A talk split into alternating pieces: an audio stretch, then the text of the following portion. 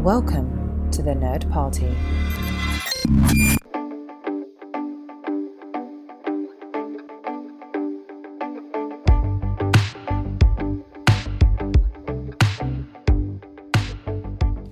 Welcome back to Throwback Paperback. I'm one of the hosts, Asia Bonilla, And I'm Charles Sheeland, the other host.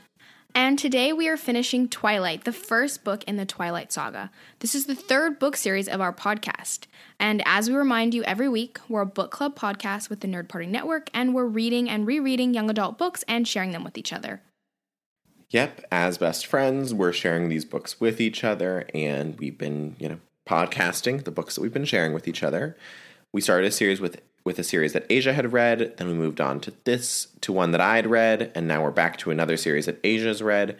And Asia's actually read Twilight by Stephanie Meyer a couple times, and I've never read it, so you get a range of perspectives. You get mine from reading it for the first time, and Asia's from rereading it. And somehow we've already wrapped up our first book of the Twilight series.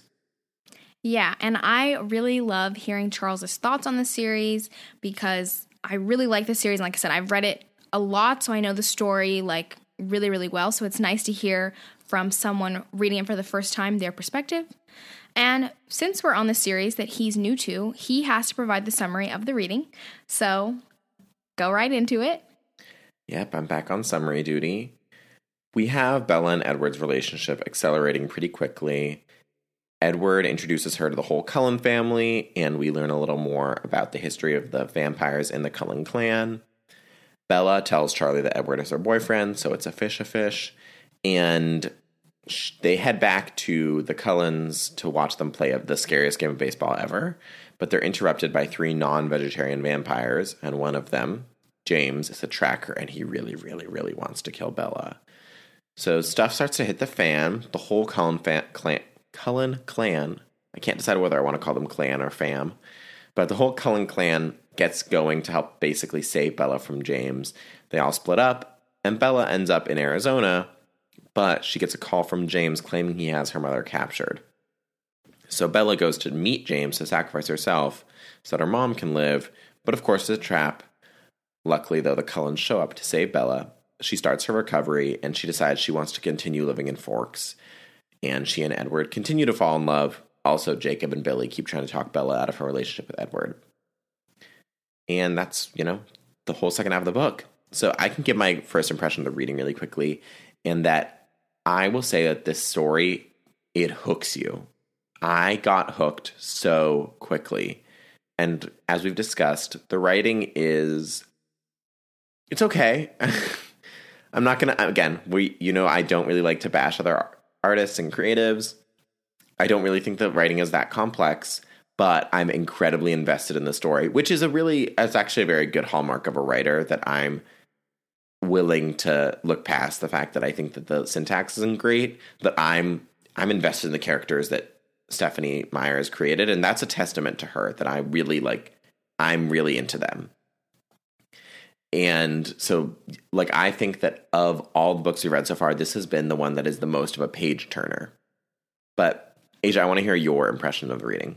Wow, really? Most of a page turner. I mean, think about the other books we've read.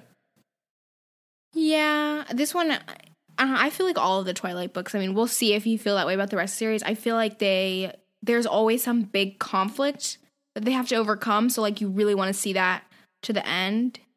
So we'll see. Uh, I feel like The Enchantress, the last Flamel book, was a page turner too because we read, read five books at that point. So we were like, we need want to find answers. Yeah, I can say that too. I feel like for maybe the Twilight series, where again it's more simple, is each book kind of you get questions maybe at the beginning, but you find them out by the end. Whereas like in the Flamel books, there were some questions from the beginning, but we didn't get them until the very end of the series. So that's obviously a lot harder to a lot harder for it to be a page turner because even though you want to get to the end, you know you're not getting to the end. You're not getting those answers right at the end of this book. It might be in three books or something. That's so true. Like the the I never noticed that about the Flamel books, but like you don't get a lot of resolution in each book. Like you finish each book and you write into the next one. It's not like there's It's a clearly like the middle. It's the middle of the story still. It's not like it's it's not like it's all wrapped up whereas like i feel like for this book everything's kind of wrapped up and then the next book will introduce new conflicts and then we go through Same with them. Percy Jackson. so it is i feel like a like each block, each Yeah. book had its own Same plot, thing, yeah. and the same with Harry Potter. Like you have each book has its own plot. Like there's a, but for Flamel, like there's your start from the beginning, and you're building towards the summer solstice.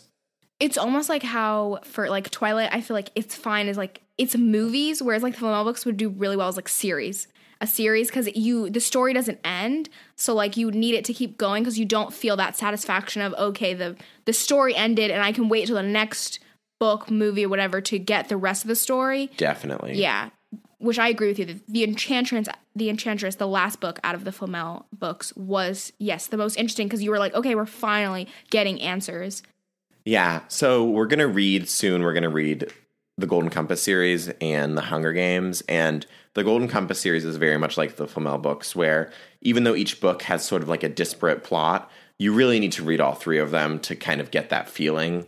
So the last one is more of a page turner than the first two. But I'll see how you feel about it when you get to it.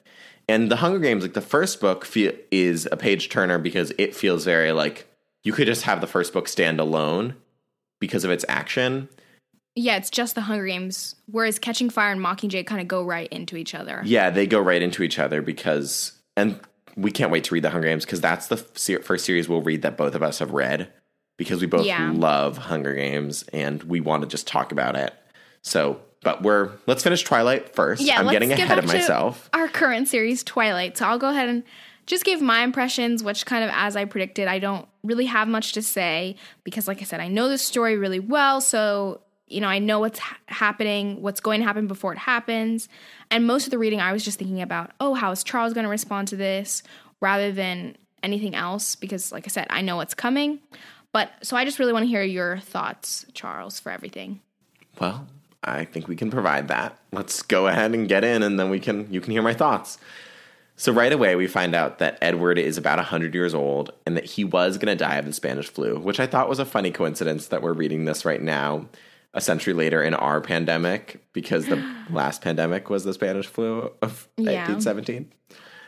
And most importantly, though, we find out that Carlisle, you know, as a vegetarian, he only converts humans into vampires when they're on the verge of death. He wouldn't claim a living person. He like he only converted Edward because Edward would have died or as an orphan, or Esme because she flung herself off a cliff and she was going to die otherwise. So at that point, he felt comfortable making them vampires.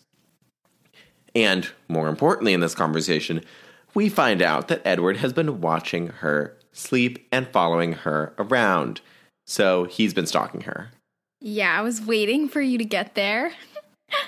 Yeah, you tricked me. Last week I was ready to give him a pass. I was like, yeah, he shouldn't be following her around, but like she gave him consent, it's fine. But no, he's been watching her sleep. Like, that's so not cool. I guess for me, it's obviously, yes, that condemn Edward's actions in the beginning. That's not okay. You shouldn't be watching somebody without their permission, without their knowledge. Like, that's wrong. But I guess why for me it's not that big a deal is because one, Bella, her reaction to it is she even says that she like I think she knows that like she can't bring up the right emotions of like being angry. She just feels flattered because she obviously has a crush on him and is very interested in him. But then also the idea of I'm pretty sure like for the rest of the series like some, something like this never happens again. He will start to visit her at night and stuff, but she always knows he's there. Like he comes and just sits there and watches her sleep basically because he can't sleep with her, obviously. But so that's why for me, it wasn't that big of an issue because, like you said, it's really just like the first half of the book, which will be interesting because also we don't actually see it happening because obviously since we're getting Bella's perspective, he she didn't know he was there, so we don't actually see it. I wonder how you'll feel because with Midnight Sun, the new book, we get Edward's perspective, and maybe that will make you much angrier because we'll be in his thoughts as he's watching her. But we'll see. But I also just like that afterwards, why again, I feel like it's not as big of a deal for me is because afterwards, you know, he does get the consent once they're like kind of forming this sure. relationship. And, you know, he reassures Bella that he'll be around as long as she wants him to be around. Like, as soon as he, if she's ever like, I don't want to be with you anymore, he's out of there. Like, and that is like, as we'll see through the series, like he is serious about that. He's not going to object, like if she says that. But anyway, but also, yeah, which I do give him credit for. I think that that's he has been very clear about that, which is awesome. Like that's how adults should be. But again, now that consent has been granted, it's okay. But it wasn't okay before. I also give him a pass in the sense of, or not a pass, it's just that it makes sense for him because he's a vampire and, you know, he can get around places silently, go wherever he wants without being seen. So it makes sense that he's fascinated and interested and intrigued by this girl who, one, he can't read her mind. And everything, every way in which he's talked to her has intrigued him because like she's not like other she's not like other girls. she's not like other girls. like how Me either. Me either, Bella. she's like she's willing to put everyone's feelings and put everyone else above herself. Like she's incredibly selfless, you know, almost, you know, like we said, is kind of a flaw. Uh, but so I feel like it makes sense for his character, him being a vampire, that like he has the ability to do that. He was so curious, like he couldn't help himself, kind of thing, that he wanted to see her outside of when he sees her just in school. But like I said, that doesn't justify it, but it's fine for it's fine with me because again, he doesn't do it again, and th- that's the only time. Moving along, I also did write down that I forgot how horny Bella is from the beginning because the first night that he like spends where like she's aware and they like are talking, she's already kind of asking Edward about like how sex like works for vampires. Yeah, she's really ready to talk to him about adult stuff. I mean, it's in a very tame way. It's still this is very much a teenager book. It's not it's not graphic. She's not asking him about it. It's in innuendo. Yeah, And no. If I was reading this like in fourth grade, not that a fourth grader would read reading this, but like if I was reading this probably in like sixth grade, it might have gone over my head. I'm not sure necessarily.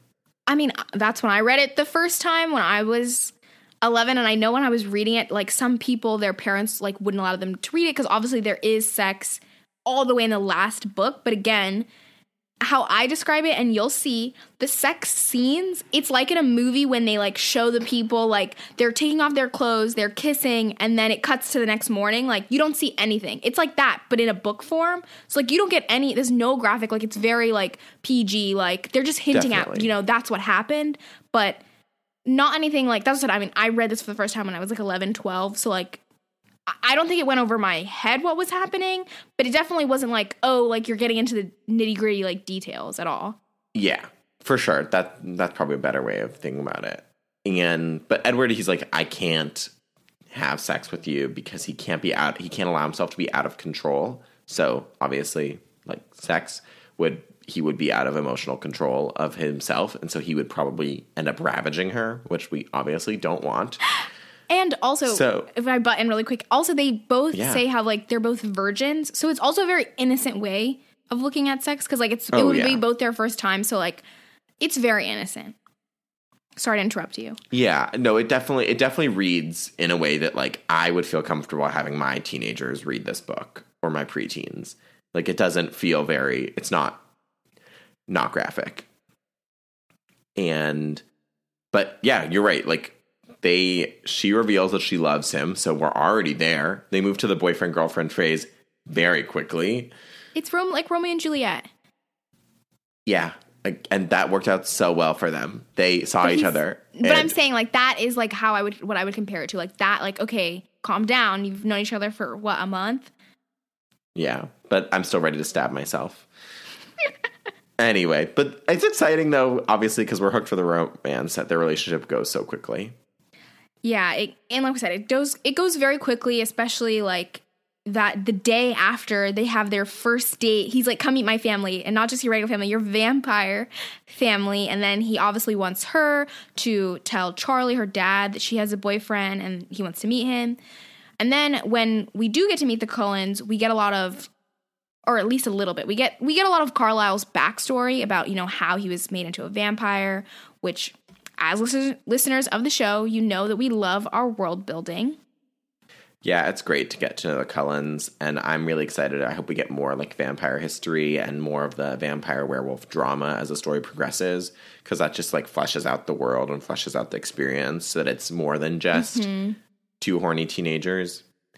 And we basically move right into the baseball, which I think is probably one of the more iconic moments of the series. Like it's one of the more iconic sure. movie scenes, and it's one of the things that like people know about the first book is that the vampire baseball. And it starts off really quaint because Bella is bonding with Esme, and Esme like totally loves her, and actually everyone really loves her. Alice loves her. Emmett really likes her. Everyone except Rosalie is like totally loving on her, which is great. But then they get interrupted by these flesh eaters and James, who's a, who has burgundy eyes, which is like would be really striking and beautiful, but also like very, very, very scary. And he's into Bella and he really wants her, and basically all hell breaks loose. About the eyes, did you need an explanation on that? Do you like understand why? I'm assuming it's have- a vampire blood drinking he's thirsty situation because I know that the other vampires like their eyes get darker as the longer it's been since they fed. so quick i guess world building kind of thing basically how it's described which i think this might come in i don't know if they i can't remember if they actually explain this but basically when you're a vampire like with your eyes are red like they because you're drinking blood basically the reason why the Cullens are like like Gold. Like golden colors because they drink animal blood, which I guess maybe it's like humanize them or something. Because obviously they look, it looks less striking, obviously. But for all of them, like they say, when they get thirsty, their eyes turn black, like they the color drains from their eyes. But like that's basically what that is. So that's why James and their whole clan or whatever, their eyes are like that burgundy red color because they drink human blood. And so as we meet other vampires in the world, they will have those like blood red burgundy eyes, meaning mm-hmm. because they drink human blood. And it feeds in really well to that. Like the vampires are beautiful, so that they attract humans, they attract their prey. Like not that I mean I'd be freaked out if someone had red eyes, but it did it did sound really beautiful and striking that when the way Yeah, it's it would be described in the book. You'd be like, "Oh, I'm attracted to like I want to talk to this person." And then they'd be like, "Let me kill you."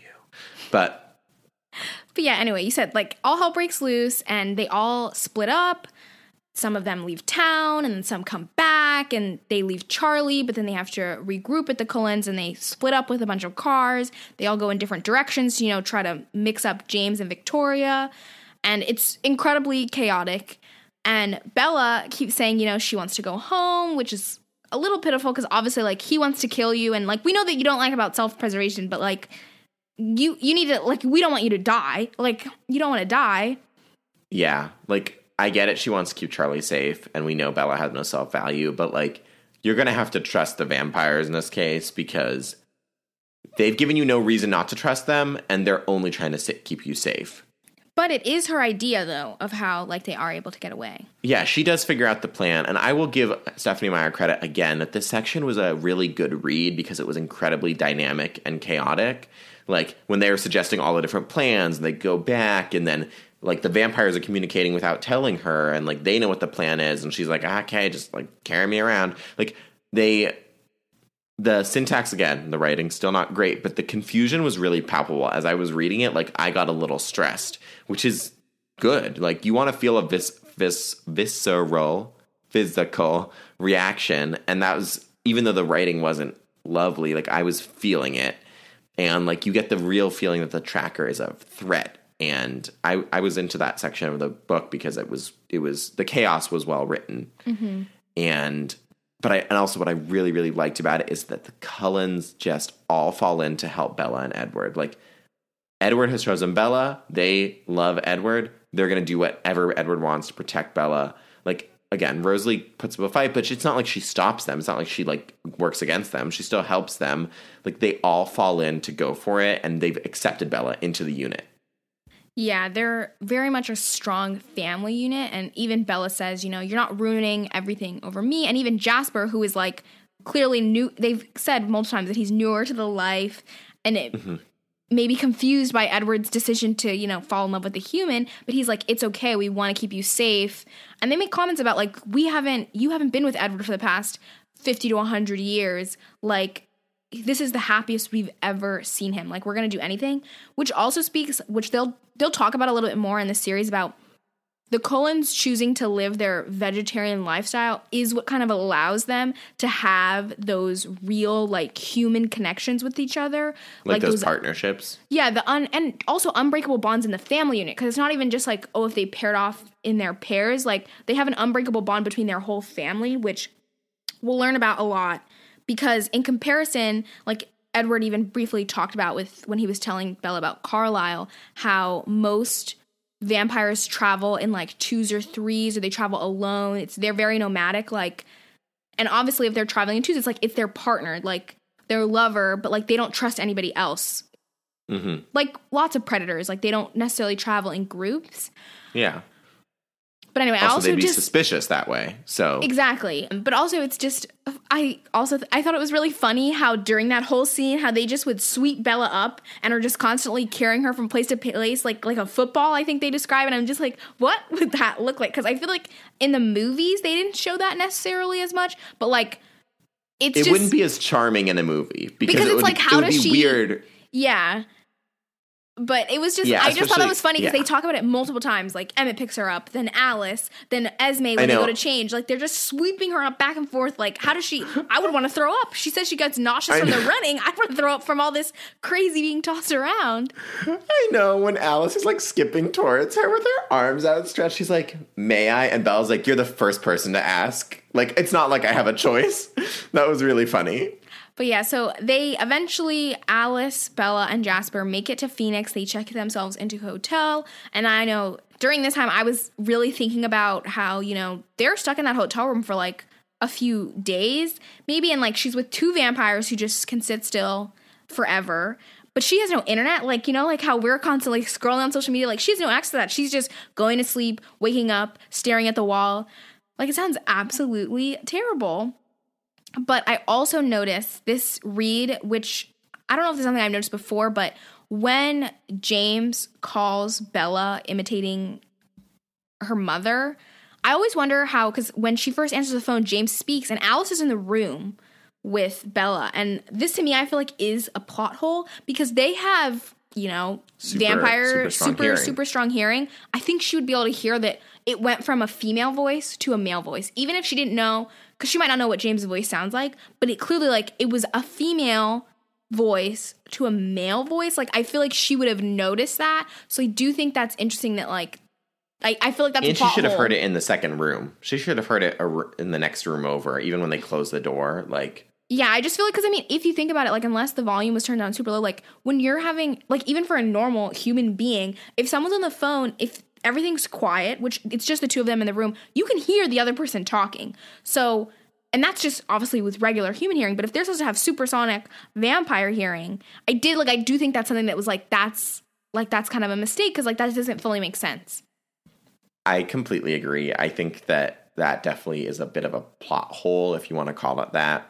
That Alice definitely should have heard James. But that moment, my heart stopped. Like when she picked up the phone and then it's him, I thought I was going to die. As I was sitting there reading it, I was terrified. It was so awful. It reminded me of when we were reading Flamel and Scatty and Joan are running, and Joan just out of nowhere screams snakes, It's the hint. and there weren't even snakes there. Like I almost fell out of my chair when I was reading that, and then when it's his voice, I was like,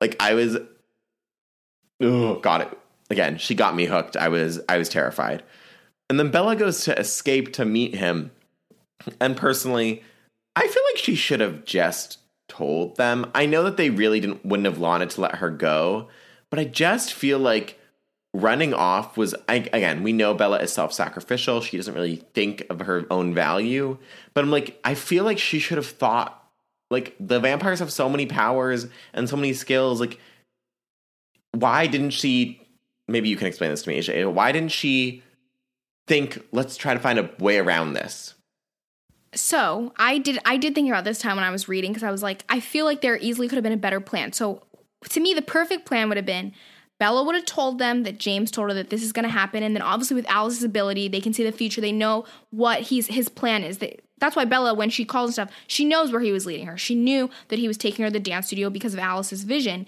So to me, what the perfect plan would have been is Bella would have went, the Cullens would have been far enough away that James wouldn't have known they were there. Yes.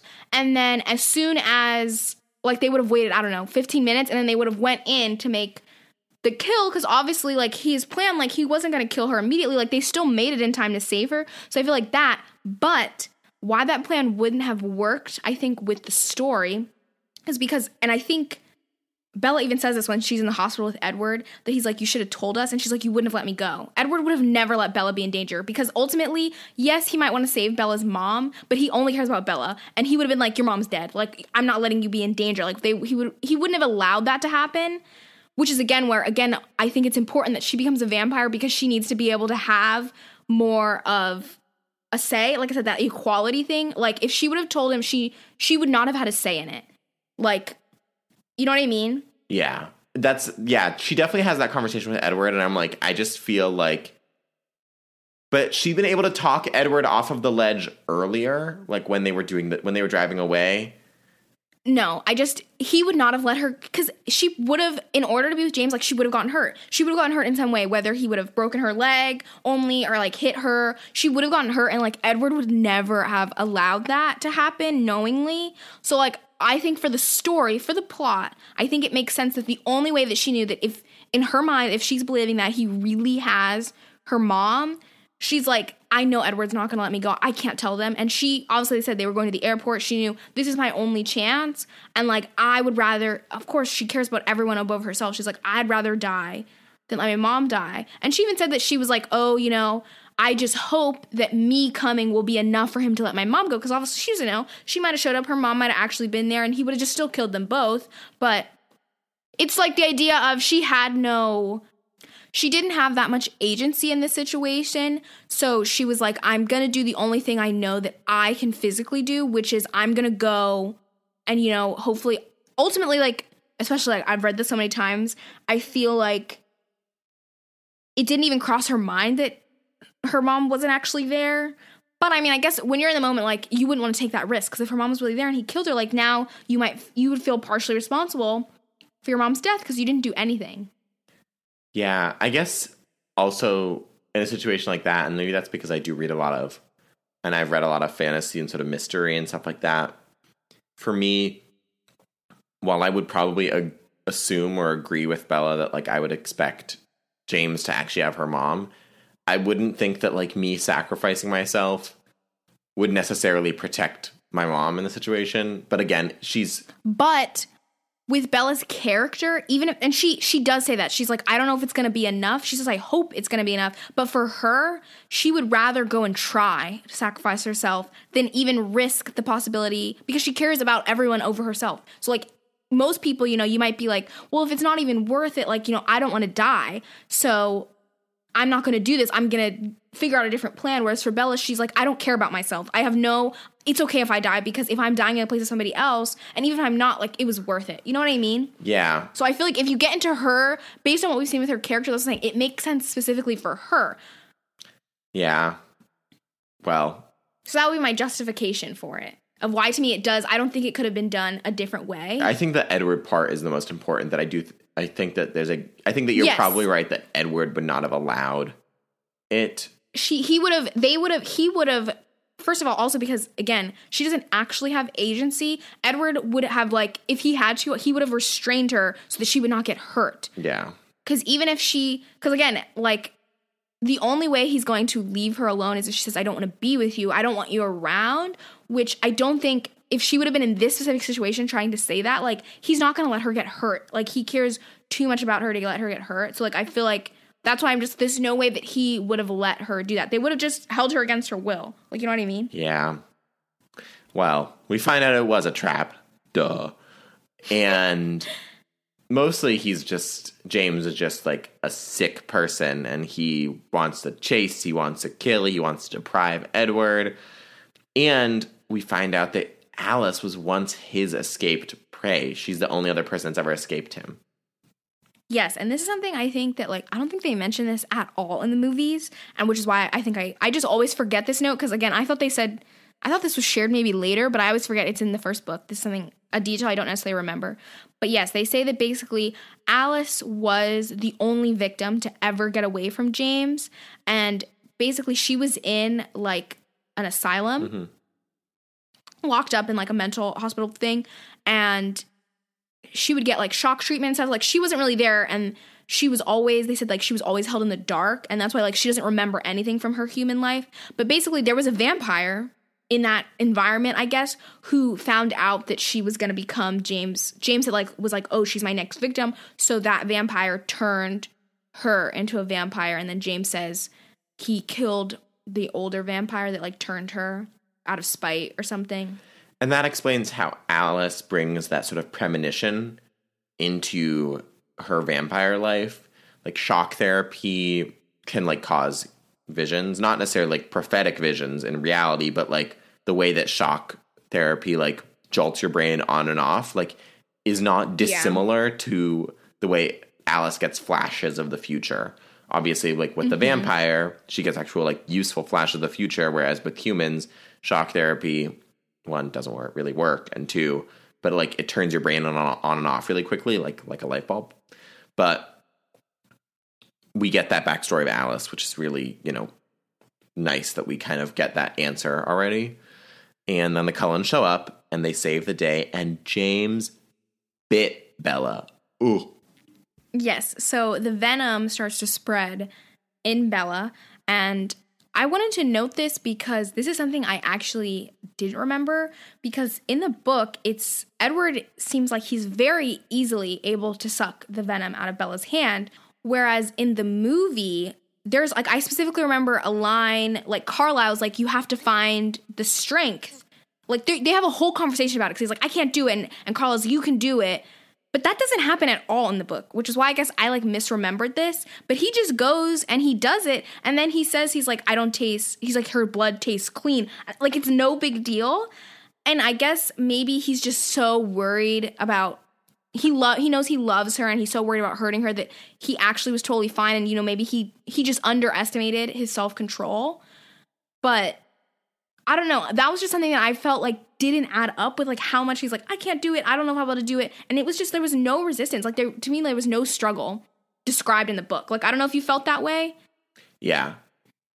I totally did. I mean, of course, like we said, I've only seen the movie once and it was in German and it was like a Friday and I was not paying attention. So, I mean, I remember the scene being like sort of a bit of a struggle. And is it even take place in a dance studio in the movie or is it like just like a pretty It's in a it's in a dance studio, but it's just like it was just so much more dramatic. Like I'm Yeah, saying, he's, I like, remember back like and the forth. music playing. And Carlisle's like, you have to find the strength to do it. You have to find, and I was waiting for those lines in the book. And I'm like, that's not even in there. Yeah, and in the book, Edward's just like, Carlisle's like, okay. okay, if you're gonna do it, you got to do it now. And Edward's like, Yeah, okay, okay. It's like, okay, she's good. Does it. And then later on, he's like, I didn't know if I was gonna be able to stop him. Like, you stopped pretty quickly. Yeah, that's what I'm saying. Like, it didn't match up with everything that's said. I was like, but in the actual scene, like, he had no struggle, which, like, that would definitely be a criticism for me because, and I, like I said, I didn't remember that because, like I said, it is sometimes gets confusing with the books and the movies, like, which is different. But that is something, like, I do think the movie did it a little bit better mm-hmm. because they, like, his, the struggle was not in anywhere seen in that, in the action. Yeah, I think the explanation is probably that his care for her and his desire to protect her like focused him and sort of overruled his vampire tendencies, which is totally true for his But then he character, but that should have been said. It should have been said. Yeah. It- it- like that's and us she shouldn't have said when explaining she's like, I didn't know I was going to be able to stop. Like, because you were. You easily stopped. Exactly. Like you and I can conjecture that and justify it now, but it's not it's not said in the book and I feel like it should be. Also because in the movie they're also like he's like sucking the blood out of her arm or whatever and carlisle's like okay edward her blood's clean you have to stop edward you have to stop like it's so much more dramatic which like that doesn't happen at all in the book that is such like that is something i didn't remember i i'm upset Yeah. I mean, it's okay to find plot holes in books you love, Asia. I find them in Harry Potter all the time. no yeah but that's also just like surprising because you know usually like the book is better like it, the movie to me made that scene better Yeah. specifically I just remember the scene being like very like dark and golden. I mean, we talked about the first movie as like like got a very like it's it's weird got a filter, on over it. But I just remember that scene also because he's like kind of manic and possessed in the moment. So Because I'm saying not even just like the lines alone. Like if they like they like I said, there was no struggle to stop. Edward stops of his own volition. Like he doesn't even need to be told. yeah, no, you're totally right. Well, basically, we have Bella waking up in the hospital, we finally meet Renee and her mother, I should say. And they've already got a really great story of explaining everything why the Cullens are there, why she's in the hospital, why she's in Arizona. And the clumsiness was a lot less in this reading. As you guys know from last episode, I was really hell bent on explaining that. And at least, so thank goodness, there was less of the clumsiness and it served a purpose. Did you notice that, Asia? Yeah, they said obviously they their stories that she fell down the stairs. She went down like two flights of stairs and then flew out the window and they just all buy it because apparently that's something totally plausible that Bella would do. Which is why also with the clumsiness, I'm we're gonna track it through the series because like I really don't think it's that as big of an issue because it's basically it's establishing it as a character trait so that like when this happens it's like oh her family buys you know that she fell down two flights of stairs and flew out a window because she's an extremely clumsy person like you know what I mean Yeah, yeah. It it the the alibi was believable because apparently everyone thinks she's really clumsy. I still want an explanation. Like I want Stephenie Meyer to like tweet out something like Bella's leg is three inches shorter than the other. Like I just need an explanation. But at least the clumsiness was functional in this reading, which I was appreciative of. And then we get into basically the end of the story, which is a really important question that we started discussing last week. And basically, Bella asks Edward why he didn't turn her into a vampire or let her transform. And she literally says, She's like, I want us to be equals. And Alice told us the mechanics basically, like, you have to get sucked. Like, so you have to, the vampire has to put the venom in you. And then you have to stay alive for the three days in this excruciating pain while the venom is seeping through you. And so it's hard for the vampire because the vampire really wants to keep like drinking. The vampire wants to like drink the blood kill you and you know get all the blood themselves. But it's hard for the human as well because the human it would just be easier for them them their body to like die than to suffer for these three days. So it's a it's a hard process for both of them. But we've found out the mechanics. And Bella is already so devoted. She's really ready to make this leap with Edward. And Edward doesn't want to. And I am I'm of two minds. I'm kind of with both of them. But I think that Bella is the only one who's doing any real relationship planning in their relationship. Because if their relationship is to take any further steps down the line, it's just not going to work while one is human and one is vampire, as we've seen and I'll, I'll I'll save my thoughts. I want to hear yours first or your response, Asia, and then I'll tell you what like how I'm feeling about it. Yeah, which Edward is super duper against Bella becoming a vampire, which we'll kind of find out more of his reasoning at the beginning of New Moon because obviously this discussion like they they didn't really agree on anything, so it continues throughout the series, but especially at the beginning of New Moon, and he's gonna kind of explain of like why he really doesn't want her to turn into a vampire and like his idea of like you said relationship planning of how he sees their relationship planning out of his as a vampire and hers as a human.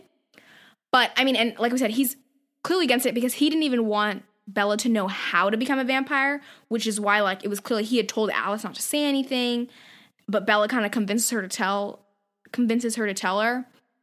But yeah, he's just super against it and like I understand, which we'll find out, like, because he doesn't really get into his reasoning yet, and we'll have a discussion about it for the next episode.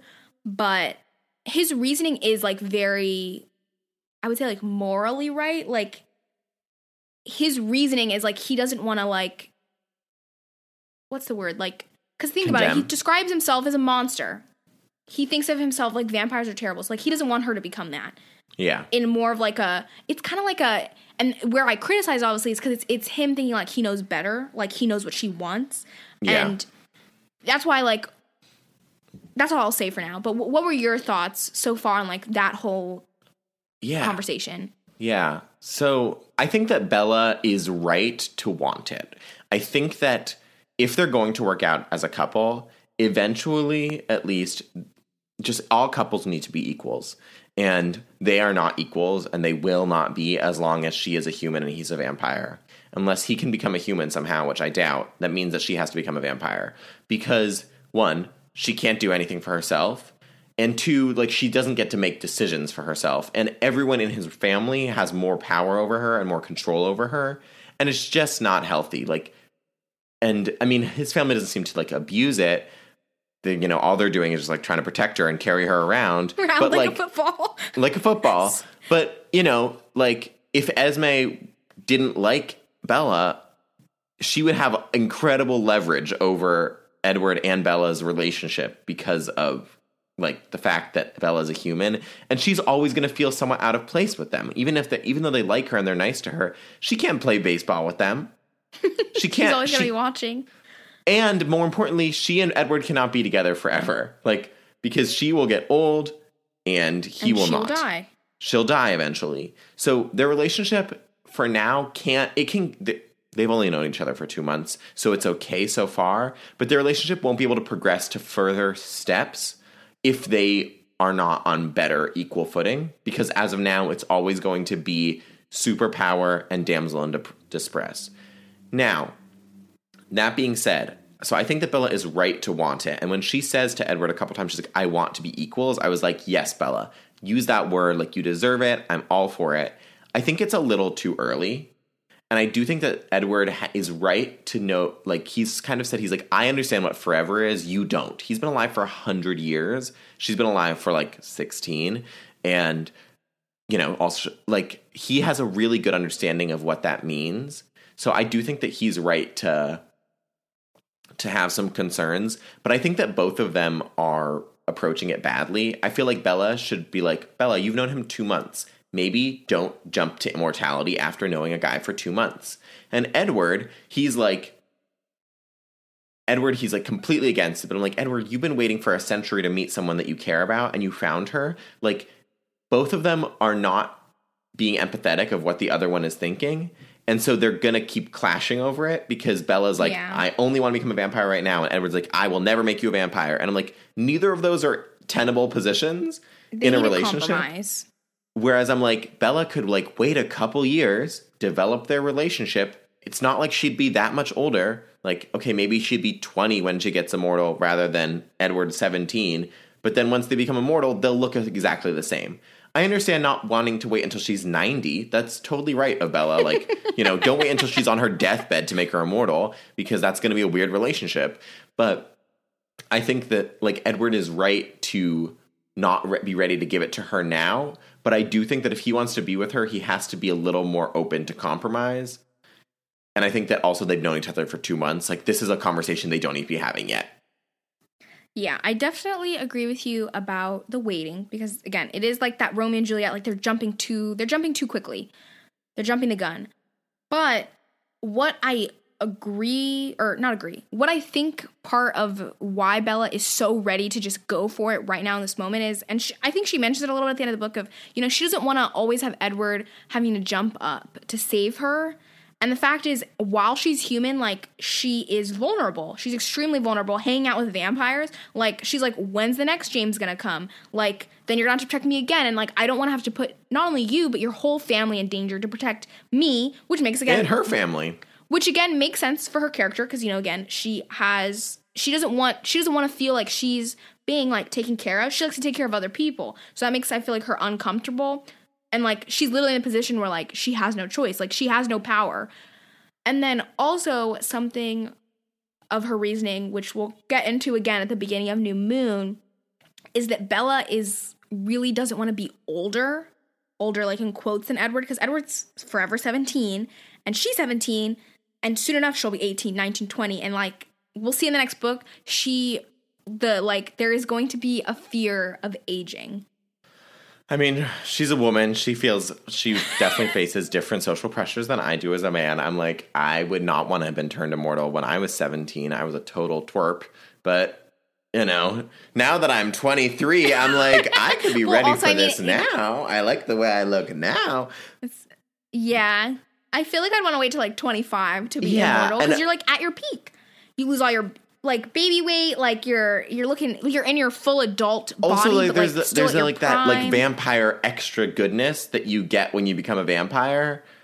Like carlisle he's a little older than edward is but like i mean he still looks really really young and he still looks amazing. Like they all like i understand not wanting to wait again till she's 90 but like i think that like if you turn a vampire before like 40 or like 40 below, you're probably like once you put that like vampire special sauce on, you're probably still looking pretty good. I think it's also, which, like I said, New Moon, like the beginning of New Moon talked about this a lot. I think she's also worried because like Edward's stance is that she's like, I'm never turning you into a vampire. And Which so she's like, I don't want to be a grandma. I don't want to be I don't want to be a grandma dating a 17 year old. Like she's like, You're not gonna love me anymore. I'm gonna be wrinkly and old. And that so- see, Edward's stance is untenable. It's unrealistic. And he's to- like, I'll love you no matter what. And she's like, I I don't she's like, I'm not gonna that." love myself. So I'm gonna look at you and be like, How are you with me? Yeah. So I think that we're gonna keep following this because as their relationship is, I I, mean, think this is the biggest conflict of the whole. This is okay. If anything, so how we just said how the books, how we were saying earlier, how the books there's conflict and resolution. This is the conflict that spans the whole series. I mean, that makes perfect sense too. Lover, human, and vampire. Like, obviously, there's going to have to be some resolution, whether it's them breaking up or both becoming vampires or both dying, or like, there's going to have to be some Yeah. solution to that. That would be the overarching theme, of course. Mm-hmm. So we'll keep an eye on it. I'm sure we'll talk about it in every episode until we get a resolution. And finally, we have prom. And Edward is like, no, Tyler, she's with me. And Tyler Tyler shows up at her house, remember? Taylor Taylor Lautner. You're not even saying the name no, right. It's Jacob. no, Jacob no, no, no, no, no. Tyler, the boy who Oh, thought oh, that she was going to go to prom with See, him. he's irrelevant in my mind. and Edward's like, um, she's with me. And then Taylor Lautner shows up and he's really annoying. He butts in and he's like giving the message for his dad. Oh, I don't like him at all. Yeah, I wrote down this time. It really the first hint of like, ooh, it really bothered me. Jacob says how you know he's like, oh, I don't mind that much. Like having to come give Bella like Billy's warning to her as he looks her up and down like a piece of meat, like in her formal dress. And like I said, he's just he sucks. But we'll soon see. We're gonna get more of Jacob in the rest of the series. But like people like how you were talking about the team Edward, team Jacob. First of all, like you said, you said earlier about how it seems like Bella is kind of always on Edward and Jacob's just kind of put himself, inserted himself. Yeah. That is a very accurate depiction of what we are going to see. Yeah, I mean, I'll be I'll be impartial because obviously I haven't read it yet, but I But I'll be keeping like an eye on it. It's a love triangle, but it's not like it's not like she's deciding; it's like they're men deciding for her. Also it's like the idea of like well you'll see we'll see what you think i mean i do like i don't like i don't like the love triangle and i specifically i don't like jacob's character like i do think he is a little bit of like he knows better and he He's smug. He's smug and immature.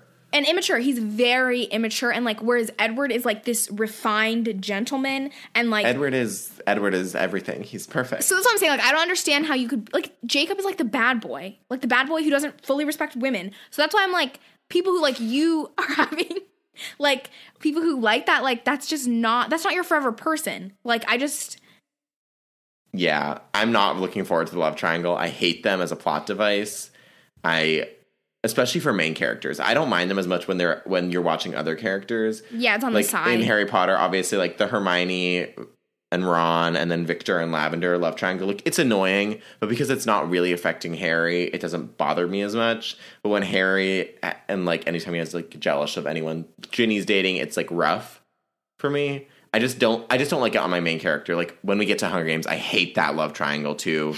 So but I would say the Hunger Games love triangle is still better than this because I mean, the Hunger Games love triangle was really well done because and it makes more sense to me. This love triangle Katniss is not thinking sense. about hormones at all. It's literally like two men that want her. She's not thinking about it. She's like, I'm just trying to get food on the table. Like she's like, I just want to eat dinner. Yeah. And then also like she has a justifiable like back and forth when she, we're- getting into Hunger Games already, but like she has a justifiable back and forth because she's grown up with Gale, so she's like she is emotionally close to him, but she's never viewed him that way. okay. It's it's not exactly the same, but like Bella, Jacob is the Gale to Bella, which you'll see. Yeah. Like you'll see. He's more of like she thinks of him already as a little bit of a little brother or you little have cousin. to. You can't. We can't make full thoughts on Jacob until the next book, like because he's in it a lot more. You'll see. Well, I'm not looking forward to it. I don't like the way he seems entitled to Bella, but like he's like, I want you while she's on a date with a different boy. Like, no, no, no, no, no, no. Consent has not been given. This is unacceptable to me. But we'll wait until talk more about Jacob until the next book. Yeah. So I think that wraps up pretty much the reading, but I do have a question for you from the last episode.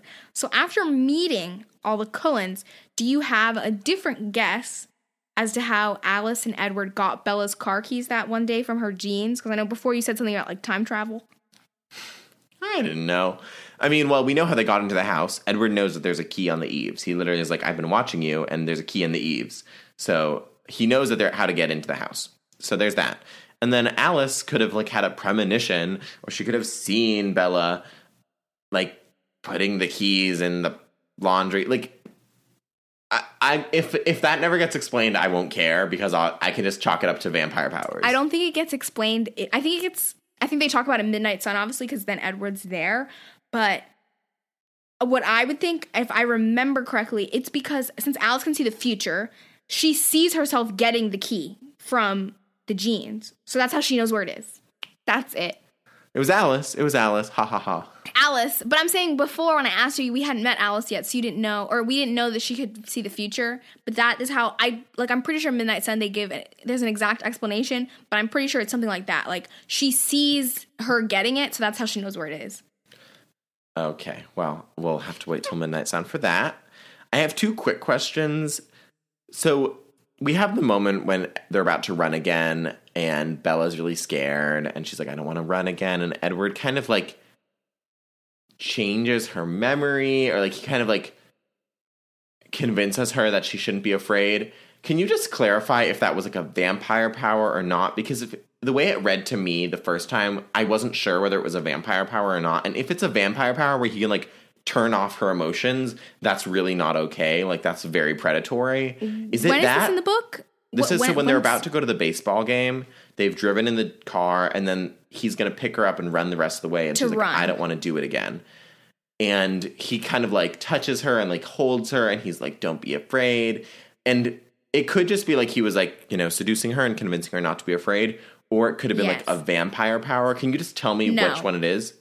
It's just human like seduction. Okay. He's just like because it's even how it's described. Like he's like kissing down her jaw on her eyelid, like the corner of her mouth, and like obviously we know Bella's super horny and like oh my god can't focus. He's basically doing that because like I think He's her distracting fear. her. She, he's distracting her because she's having like an irrational fear. She's like I'm worried you're gonna run into a tree, and he's like Bella I'm not gonna run into a tree. And then she's like I'm worried about getting sick, and he's like we already talked about that. You're gonna close your eyes and you'll be fine.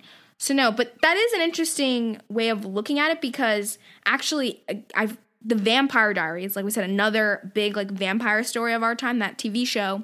In the Vampire Diaries, they have an ability where they can compel people. They like look into their eyes and like say things like with a certain tone of voice and like I don't know, use their vampire powers that they can convince people to do things. But no, in this universe, the vampires do not have those powers. Edward's only ability is that he can read minds, and like not all vampires even have abilities. Gotcha. Well, that that that that that's comforting for me because I was like, it could. I figured it was like it's either like a seduction No, yeah. distraction thing. You know, we've all done that before, but shouldn't have said that.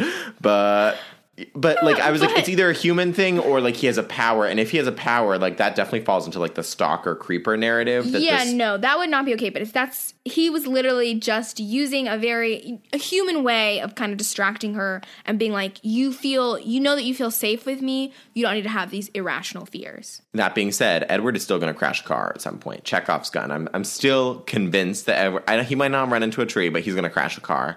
It's going to be he's going to be like so in love with Bella. He's going to be like, I can't wait to see her. And he's going to crash a car. Okay, Uh, it's it's going to happen. Spoil it for you. Yeah, you don't have to spoil it. I've already figured it out. Chekhov's gun, Stephenie Meyer. Come on. And I have a theory, or I want to actually like I want to leave this on an open ended question because you were just talking about Edward's power and how we're expecting, or at least my theory, if you couldn't tell, as I expect Bella will become an e- vampire at some point because it will be necessary for their relationship. Assuming that happens, I'm wondering if you think she'll bring any quality over. I mean, I guess you don't know because you already would know. But I'm wondering if she'll bring any quality into being a vampire because we know that Jasper and Alice and Edward all have powers that they got because they brought them from being humans and they got heightened. And I think that that will probably happen for Bella as well. And I'm just thinking we should keep an eye on it, see if there's a power that we could expect Bella to bring over.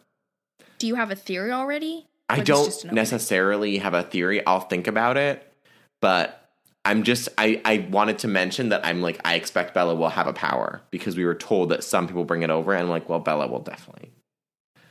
Okay. Well, yeah, I'm not gonna say anything because, like, yes, I do know what she brings over. Slash, if there's something that she brings over, I know. Yeah. So I'm it's going to be something anything. about like again it's obviously going to be something about related to humans because she's we do have a really good understanding that she has a very good understanding of humans or Also, maybe she's a vampire maybe Yeah, she's a werewolf I'm just killer. not gonna say anything because yeah I don't say anything you're going to spoil it but I'm just gonna stay quiet. but I, I wanted to mention it and i'll keep an eye out on it because i do think that will be interesting assuming she transforms which of course she must because this relationship will not work if she doesn't Yeah. And let's get there. So we'll start New Moon next week. That's the second book in the series. And we're going to read the first half of the chapters again. So chapters 1 through 13. I'm ready for the romance, but not for the love triangle. I am very excited for you. But for our listeners, if you have predictions, theories, or questions, or you want to just keep talking to us about Twilight and more, remember that you can stay in touch with us about anything on the Nerd Party website. Just head over to nerdparty.com slash contact and select throwback paperback. You can send us an email there and get in touch with the network on Twitter at Join Nerd Party or on Instagram at The Nerd Party and Facebook.com slash The Nerd Party. And to find me, I'm at Asia Bonilla on Twitter and at Asia.Bonilla on Instagram. And I'm at CE Sheelan on both Twitter and Instagram. And remember that we're a new podcast, so or a relatively new podcast at this point. And so that if you enjoyed this, make sure you rate it and review it and share it with your friends, of course. And always check out the other awesome podcasts on the Nerd Party Network. And then, of course, make sure you're subscribed so that you don't miss us next week. Yes, hit that subscribe and have a good one. We'll see you next week.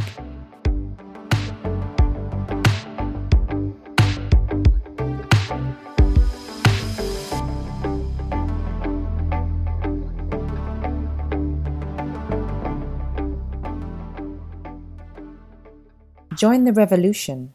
Join the Nerd Party.